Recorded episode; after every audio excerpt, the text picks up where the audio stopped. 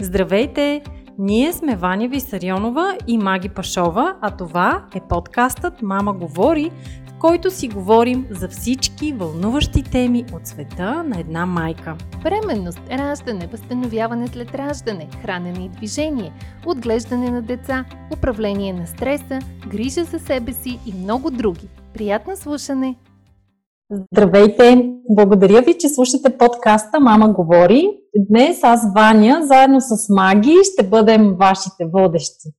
Миналата седмица наш гост беше детския психолог Димитрина Проданова, която ни сподели как да помогнем на нашите деца да минат по-лесно през ам, този период на карантина и на социална изолация.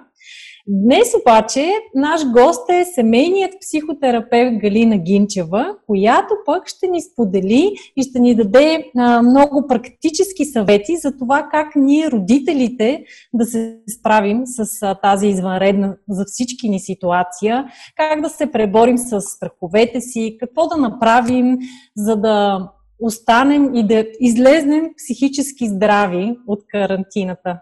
Здравейте! Много се радвам, а, че съм днес с вас тук и ви благодаря за тази покана. А, с този разговор много бих искала да помогнем на всички родители и възрастни хора, които м- им е трудно, а на всички не е трудно. За първи път на нас не се налага и знаем, и тъгуваме колективно. Нещо, което до сега в световен план не се е случвало, защото не сме знаели за всички трагедии, които са се случвали по света, а сега тя е обща и тъгата ни също е обща и всички общо преминаваме през различните етапи на тази тъга. Здравей, Галя, и от мен. Здравейте всички. А, радвам се, че сме заедно и веднага ще си задам първия въпрос. Галя няколко пъти спомена думата тъга. А, тъга ли е емоцията, която изпитваме? А, това, ти самата как, какво изпитваш? А, защото аз си мисля, че ни владеят различни емоции, по-скоро някакъв букет от, от емоции, като несигурност, тревожност, на моменти гняв а, срещу мерките, срещу правилата, чувство за несправедливост, защо пък това се случва, защо се случва точно сега.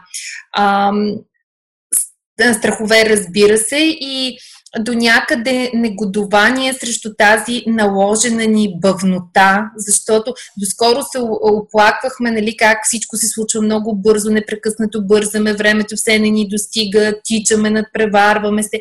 И сега изведнъж всички трябва да забавим темпото, да сме си в къщи, а, не можем да се идентифицираме напълно с а, нещата, които правим, защото напоследък като че ли това сме свикнали да правим, да, да, да бъде, ние сме това, което правим, а не това, което сме в действителност. И изведнъж нали, не можем да правим всичко, което сме свикнали да правим и сякаш собственото ни чувство за идентичност е нарушено. Та, а, аз, съдейки по себе си и покрай хората около мен, имам чувството, че всичките тези емоции здраво с ни, ни люлеят и ни въртят. А ти казваш тъга. Как точно, какво точно значи тъга? Точно така е, Маги, както казваш. А, тъгата има пет основни етапа. Първият е предварителната тъга, но всички, включително и аз, а, минахме през всички етапи, при някой по-бавно, по различен начин, а, по различен ред, но а, все още минаваме по всички тези етапи и така ще бъде до края на а, тази изолация, на тази пандемия. А, всички минахме през предварителната тъга, която предварителна тъга включва това, че умът е объркан, несигурни сме. А цялата ситуация беше нова, непозната за нас и ума започна да чертае различни сценарии, а, различни стратегии и всички тези сценари а, водят до това, че в крайна сметка влизаме в първия етап на тагата, като отричаме. Всички отрекохме първо, че коронавирусът ще дойде в България, а постоянно отричахме. Това е нормално в а, всяко преживяване на пълноценна тъга се влиза в този първи етап, в който има отричане. Но хубавото е, че последователно, ако си позволим да преминем през тази емоция, допуснем я до себе си, започва едно последователно преминаване през различните етапи, което ни дава сила, което ни дава а начините да се справим с всички тези емоции, които са различни и които неминуемо настъпват по време на този процес. След отричането задължително дойде гнева. Всички бяхме гневни, да. че сме задържани, че не можем да излизаме, че трябва да носим маски, да си мием ръцете. Нормалният ритъм на живота ни беше нарушен. И всички бяхме изключително гневни, и различните хора го отразиха по различен начин. А, имаше твърде крайни реакции.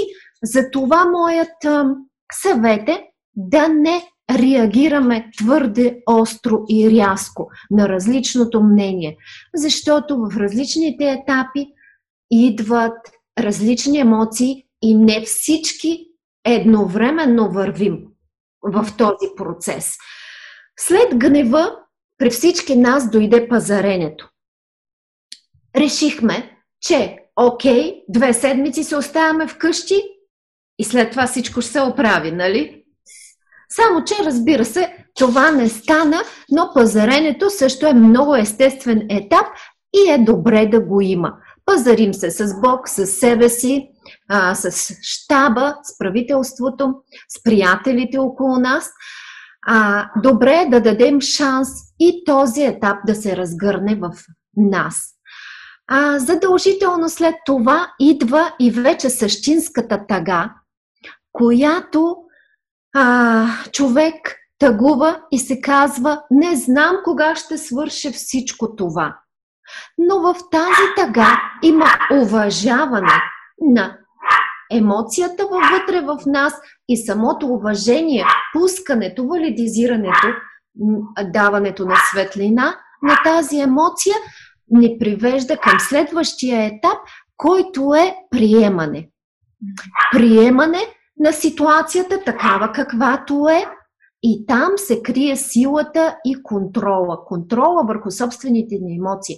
Контрола не в лошия смисъл на думата, а в това да знаем какво се случва да, в нас, да го приемаме и да му благодарим. Да сме благодарни, че давайки шанс на тази емоция, в нас идва една невероятна сила, която ни помага и тук обаче е много важно в този етап на същинската тъга да не позволяваме на никой от сценариите, които умът продължава да генерира в нас, да не доминира, да не отричаме и да, да не игнорираме никой от всички тези сценарии, които ума така или иначе създава и в този момент да се борим с ума и да се опитваме да наделеем над него и да му казваме не, този сценарий не го харесвам или спри да генерираш сценарий, това не помага. Това е функцията на ума и той винаги ще се изпълнява.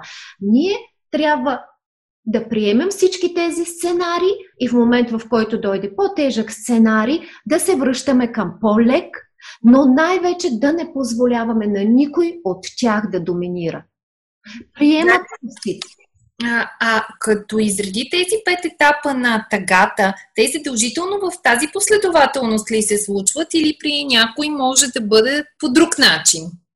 Да, за съжаление не при всички а, протича по този ред, който е най-плодотворен, най-доходоносен, но заради различните ситуации, в които изпада човек, не всеки можеше да започне хоум офис децата и, и други обстоятелства, се преминаваше през разбъркан ред. Дойде същинската тага преди да дойде гнева, например, а гнева е особено гориво. А, когато човек се свърже, свърже с гнева в себе си, а, освоява енергията на тази емоция и тя е много мощна и силна енергия. И при тези, при които първо дойде тагата, а, например, след това пазаренето и след това гнева, тези хора са и тези, които нарушават правилата в момента, а, пишат си неверни декларации и така нататък, защото се объркаха етапите при тях. А, а има ли хора, които пропускат етапи? Примерно си остават гневни през цялото време или пазарящи се през цялото време? Да, има хора, които отказват да приемат някои от етапите а, или остават, застиват в един единствен етап от а, тази тага, от този процес. А, и тогава това са хора, на които тази емоция вече започва да а, им вреди, а, започва да м- деградира и се обръща срещу самия човек, защото не тече процеса. Ние сме, хората сме а, същества, които има последователност в преживяването на каквото и да било. И когато тази последователност бъде нарушена, когато процеса бива прекъсван, а, тогава вместо да извлечеме полза от всички емоции, които не завладяват, а напротив, ние оставаме, например, в една от тези емоции и страдаме. Крайният резултат на объркването на етапите или оставането в един или два единствено води до страдание. Да, Галя, ти го наричаш тъга. Аз обаче по-скоро би го нарекала страх. Каква е разликата всъщност между страх и тъга? И покриват ли се в този случай и не е ли всъщност това някакъв страх в хората? Или си е тъга-тъга? Страхът е неизменна част от нашия живот а, и е, има здравословен и нездравословен страх. А, мисля, че в случая повечето хора бяха завладени от здравословния страх и за това и можаха да се отдадат на тъгата. Ако страха е нездравословен, то е свръх страх, той не ни позволява да минем през тази етапност, през тази последователност, а, през целия процес, а също оставаме закотвени в а, страха. Но не е само страх. Страха е нещо, което придружава всичка, цялата палитра или целият букет от емоции, които ние преживяхме и продължаваме да преживяваме. А, страха ни съпътства и винаги ще ни съпътства в нашия живот. А, въпрос е да не му се отдаваме, особено на свръхстраха, и да правим разлика между здравословен и нездравословен страх. И когато усетим, че той вече не е здравословен, да се опитаме дори да му се разгневим, да се отдалечим от него или да се наперим срещу него и да му кажем ти или аз. Тогава може да се справим и с него. Добре, генерално, генерално може ли да кажем, че ако изпитваме тази палитра от емоции, т.е. ако емоциите ни се сменят, а не седим закотвени в една, това е хубаво. Това трябва да ни успокои и да ни покаже, че всъщност в нас тече процес и това е, може би, най-здравословният начин да преминем през ситуацията, през, чрез процеса, чрез израстването. Точно така. И това до голяма степен е избор. А, да изберем в различните моменти да уважиме всяка една емоция, която идва в нас, но и да избираме по-добрия сценарий, който умачертае. И да избираме и емоцията, която повече ни харесва. Трудно е този избор а, и границата е много малка между това да уважиш една емоция, да й се отдадеш да си позволиш за 5 минути да, бъде, да бъдеш тъжен. Но в следващия момент да си кажеш, избирам сега да се чувствам по-добре. Отколкото да, извлякох максимум от тази тага, но вече избирам да се чувствам по по-добър начин. И това най-лесно се случва, когато биват активирани и петте ни сетива.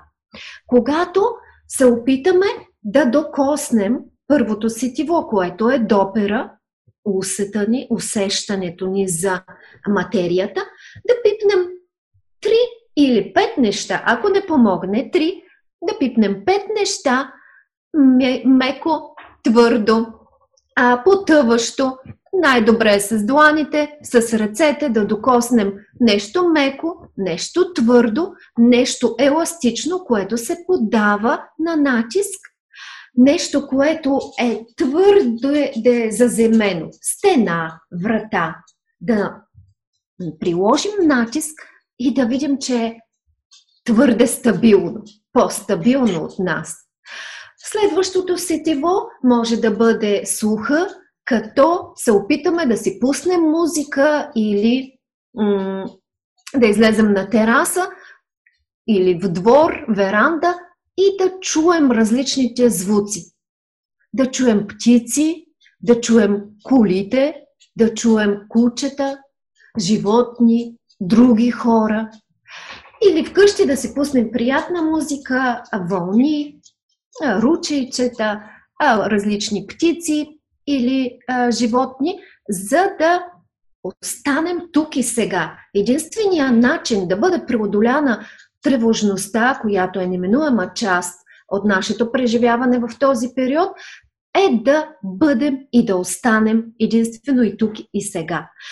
Включва се и визията, пускаме се на монитора прекрасни кученца, котенца, цветя, гледки и ги гледаме. Отделяме си време за това. Следващото сетиво е вкуса. Да вкусим различни вкусове, които имат и послевкус, сол, кисело, сладко и а, тръпчиво. Това е нещо, което ни връща тук и сега, в настоящия момент. Всичко останало, миналото и бъдещето, е единствено мираж на ума. Това, което а, ни прави щастливи и радостни, е тук и сега. Другото сетиво, което може да бъде активирано, е мириса. Да усетим различните подправки, които имаме вкъщи. Миришем чубриката. И това ни връща в някакъв спомен. Затова е добре всички сетива, най-вече и допира. Допира с любими хора, животни, домашни любимци. Прегръщайте и целувайте хората, които са около вас. Когато говорите с някой, е добре това да бъде предружено с жест на допир. Комуникацията е много по-силна, много по-пълноценна, когато всички сетива участват. И това е нещото, което ни преземява тук и сега и тревожността намаля. Бива потушавана. Тоест, ако усетим, че твърде много задълбаваме в някоя от емоциите, в някои от аспектите на тъгата, това, което правим е да се фокусираме върху тук и сега, като си използваме сетивата и то по възможност повече от тях, за да се върнем в настоящето. И това е нещо доста лесно за практикуване, нали? Много е лесно и може да се използва във всички ситуации, не само в сегашната ситуация, а винаги, когато човек а, усети, че в определена емоция остава прекалено дълго, процеса е спрян, не се минава на следващ етап, защото Всичките ни емоции имат последователност. Всички са процес. Идва нещо ново и нещо старо си отива. Усетим ли, че това движение го няма, а има застой, регресия, е необходимо да направим това с петте сетива, за да продължим напред. Движение напред. Много практичен съвет. Аз мисля, че определено можем да го пробваме а, аз лично съм се опитвала през дишането, през следенето на дишането и бавно вдишване и издишване а, да получа същият ефект. Но да, т.е. едно действие. Да. А друго сетиво, нашето шесто чувство, също може да вка... бъде вкарано в действие. А, това е вярата, доверието, че има повиш промисъл, че има нещо, на което можем да се доверим. За всеки това е твърде различно, а, но шестото чувство също изключително помага. Дали ще направим една медитация, дали ще се кажем някаква молитва, някакво утвърждение, някаква мантра. Това е също включване на едно допълнително а, сетиво, което ни връща тук и сега. А, добре, аз предлагам да се върнем а, това, което Ваня каза в началото, а, че се надяваме ти да ни дадеш съвети как да останем психически здрави, психически стабилни в тази ситуация. А, и може би да допълня има ли пък уроци, които може да извлечем от, от нея, ам, някакви позитиви, които да вземем. Нали? То малко, а, може би не е коректно да говорим за позитиви в една такава наистина тежка за целия свят ситуация, но все пак в, а, аз силно вярвам, нали, че в а, всяко черничко има и нещо беличко и че има какво да, да научим и какво да подобрим. Ти какво би казала? Точно така е. А, можем да оползотворим всяка една ситуация. Те за това са ситуациите, за да бъдат оползотворени. И сегашната ситуация е идеална за оползотворяване. А, можем да обърнем всичко, което ни се случва в нещо изключително ценно, като го оползотворим. Като си свършим работата, която имаме да си свършим и направим необходимите промени и трансформации в себе си. Тогава единствено и само ще можем да благодарим на тази ситуация, че е дошла в нашия живот, защото иначе не бихме направили тези промени, не бихме направили тези крачки напред. Мисля, че първото, основно и не за всички, но всеки има да се огледа един принцип в нашия живот и да види доколко може да го извлече от тази ситуация и да направи необходимата промяна. Като този принцип е аз съм добре, ако някой друг е зле, или принципа аз съм добре и всички около мен са добре. Много е важно да си дадем сметка кога и как действаме.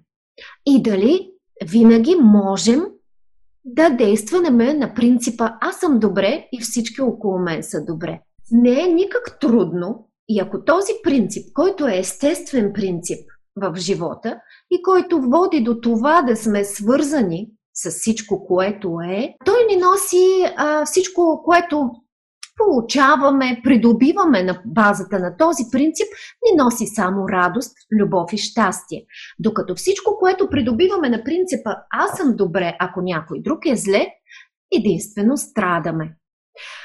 Защото този принцип е залегнал м- изключително много в нашия живот и няма как да сме малко бременни. Няма как да сме веднъж в единия, веднъж в другия, според угодата ни.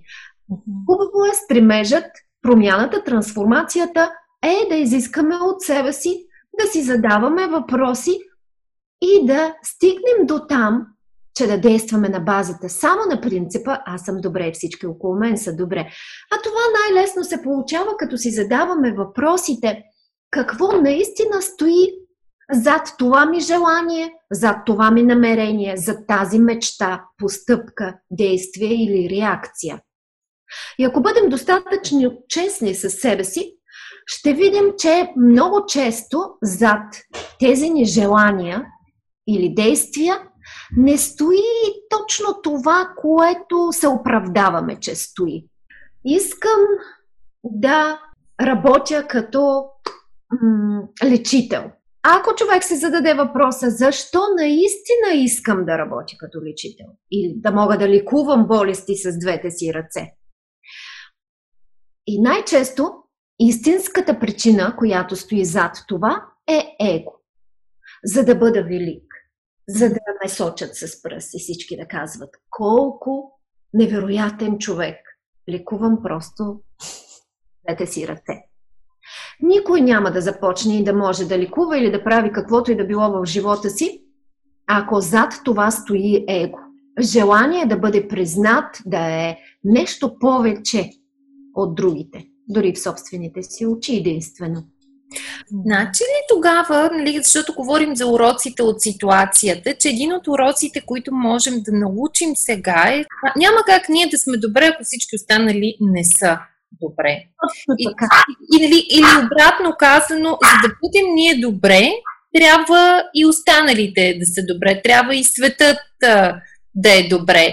И, и от тук нататък действията, които извършваме и изборите, които правим, да са свързани с всеобщото добруване. Нали, а, аз ще дам по-практически примери от това с избора на нали, някаква такава да, професия като лечител, но а, нещо много по-битово. Няма как аз да потребявам и да замърсявам всеки ден света около нас безогледно и да очаквам, че ще се чувствам добре и ще живея в един хубав свят.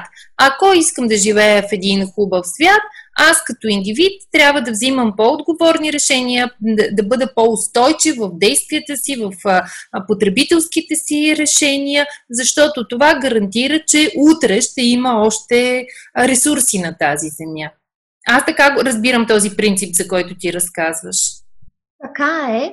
И това, за което говориш, е отразено във всички принципи, които са свързани с естествения ред – или които са принципите на здравата клетка. А, защото всичко се връща под една или друга форма при нас, защото сме система. Основният проблем е, че хората отказват да участват в различни системи. А по силата на това, че сме стъпили на планетата Земя, ние вече участваме в тази система всеки член, каквото и да направи на дадена система, то неминуемо се отразява на абсолютно всички останали членове на тази система. Ние имаме принос в всички системи, в които участваме. Системата семейство, системата град, държава, континент, Европейски съюз, системата екип, фирма, в която работим. И липсата на чувствителност, на осъзнатост за това, че участваме в тези системи, води до това да отказваме да участваме, да не си даваме сметка, че имаме принос. И okay. то е огромен във всяка една система, в която участваме. И за това е добре и коронавируса в момента ни говори точно за тази свързаност, неделимост и цялост. Няма недосегаеми. Всичко се връща и изхвърляйки една турбичка пластмасова или полиетиленова или лъжичка, лъжичка, виличка, чиника, тя се разтваря до микропластмаса и най-малко се връща чрез султа. Почти всички вече в стомаците си имаме натрупани микрочастици пластмаса. Те не могат да се освоят от организма, не се изхвърлят и както китовете, които бяха изхвърлени на брега мъртви, в тях намериха по 30-40 кг пластмаса и те са починали от стомашен шок.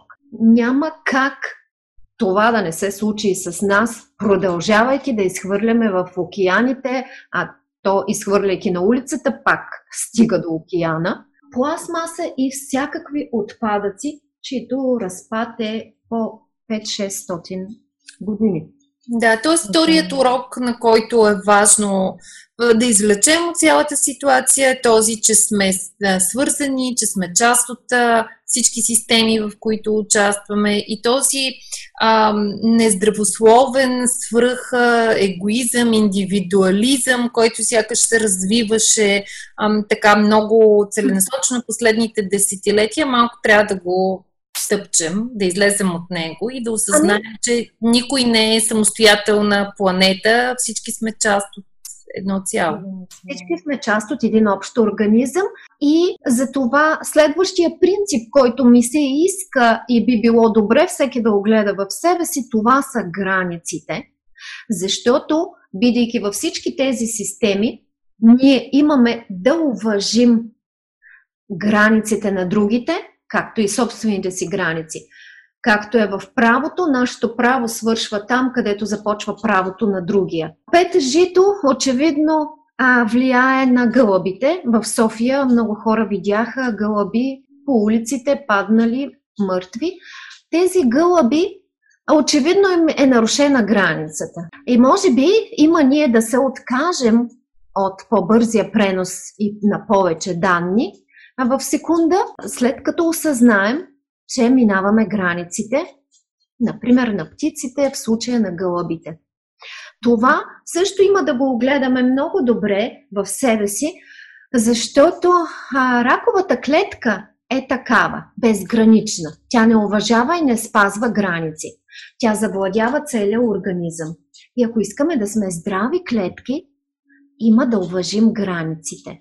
Границите на различните системи, границите на всеки един човек, границите на всяко животно, растение, вода и въздух, всичко, което е на нашата планета.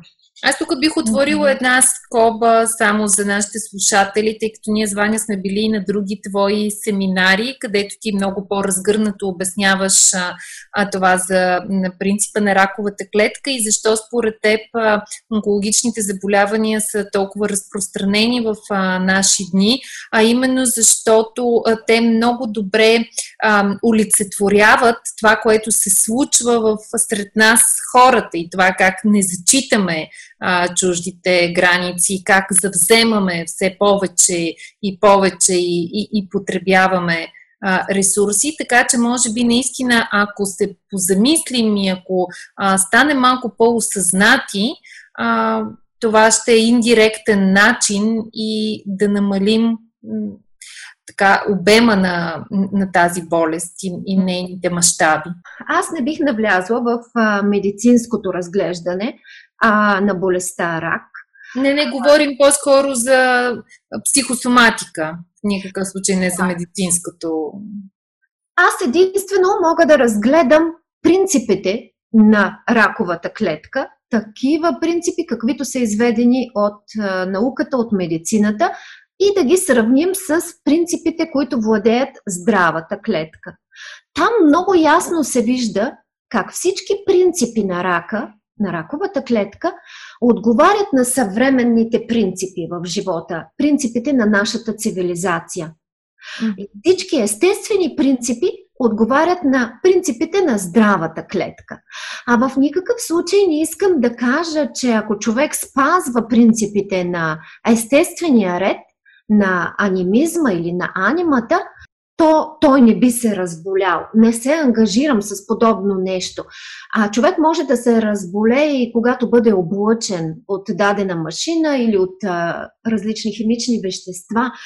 Но факт е, че принципите на раковата клетка са абсолютно същите като принципите на съвременния човек. И за болестта рак и в медицината вече се смята, че е болест на цивилизацията, а не индивидуална болест. И което само пак доказва, че сме свързани, нали, това за което до сега. Сме изключително свързани и че ако не уважаваме границите, ако сме на принципа аз съм добре, ако някой друг е зле, ако нямаме диференциация, ако не си помагаме, ако не си взаимодействаме, ако гледаме на смъртта като един край и като нещо ужасно, а, нещо фатално, то тази болест на цивилизацията, наред с други болести на цивилизацията, а, идват точно това да ни кажат, че нещо в принципите ни не е добре. Нещо в начина по който реагираме, действаме е нарушено. А всъщност какво сме ние? Как вземаме решения, кое определя поведението и действията ни? Това са нашите принципи, на които стъпваме.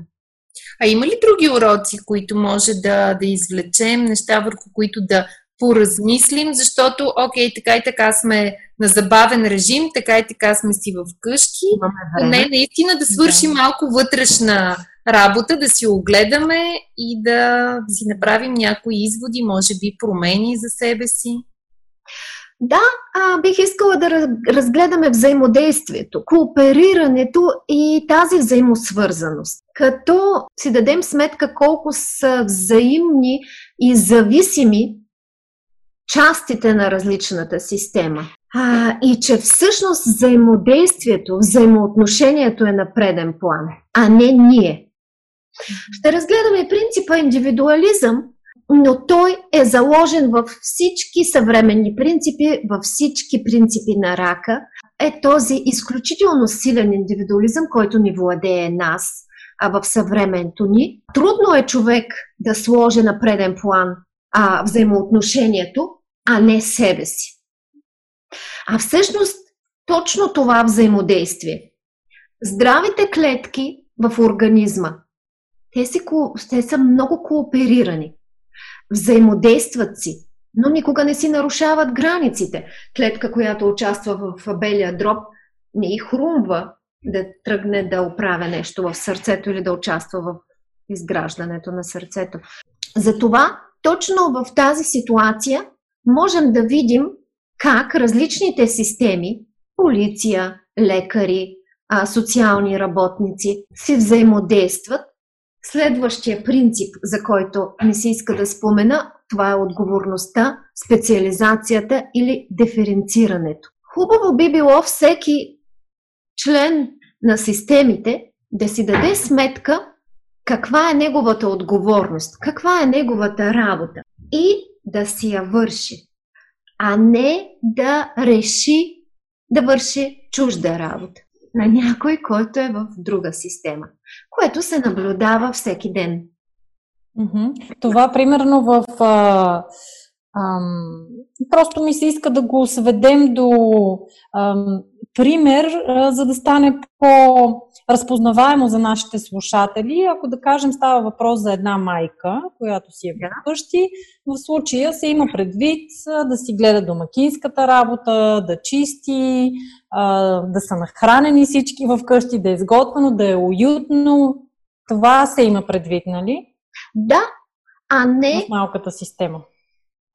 А не да реши да гаси пожар. Когато има пожар, има пожарникари, ние очакваме от тях те да се свършат работата. Но за да можем да изискваме от тях те да се свършат тази работа, има ние да се вършим нашата. Сега на предна линия на фронта са лекарите. Лекар, който откаже да работи, а реши да стане пожарникар и тръгва да, да гаси пожар, а, той няма в себе си принципа на взаимосвързаност, кооперираност и взаимодействие. Няма и отговорност за диференцирането.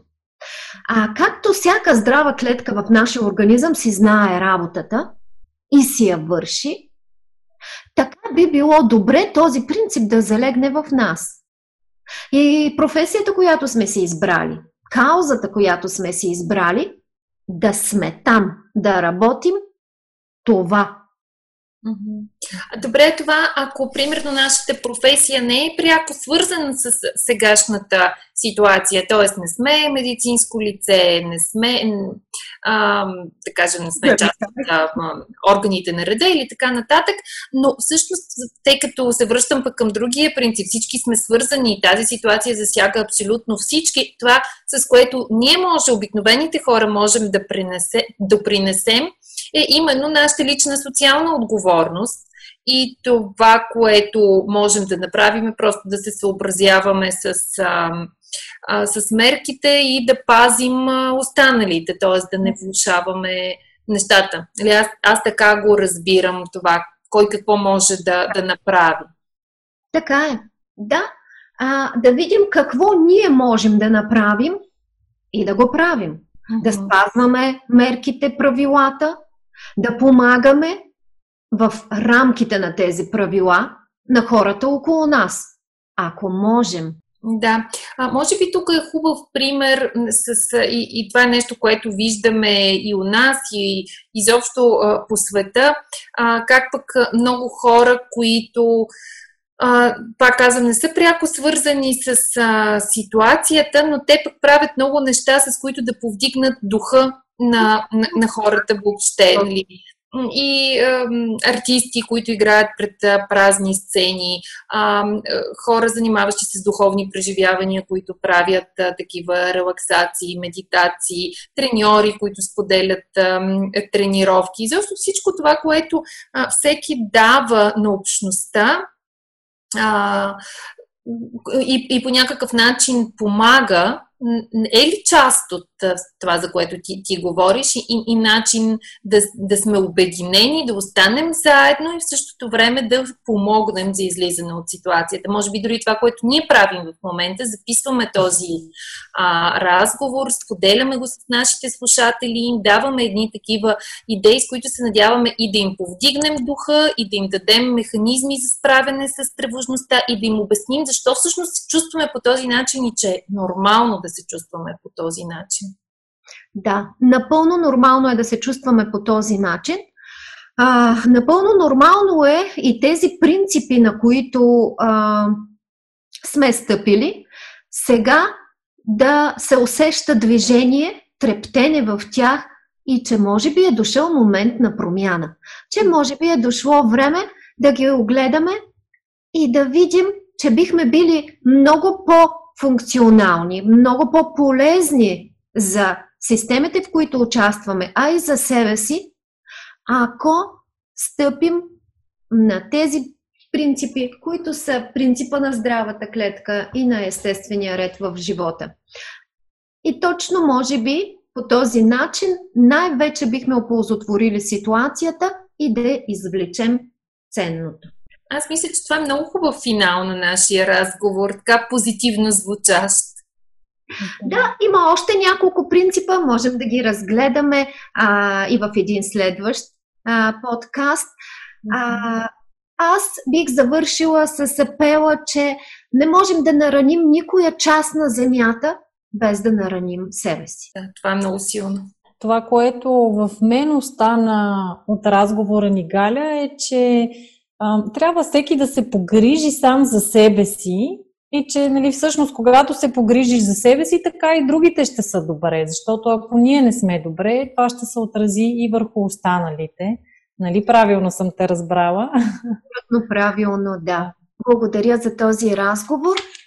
Мисля, че а, ако си дадем сметка, че а, всяко нещо около нас има душа, може и да не е така, но ако сме на този принцип, а, ще действаме по различен начин и спрямо животни, растения и всичко, което е на Земята, а, защото м- всичко има смисъл, а нищо не е така случайно и а, безсмислено.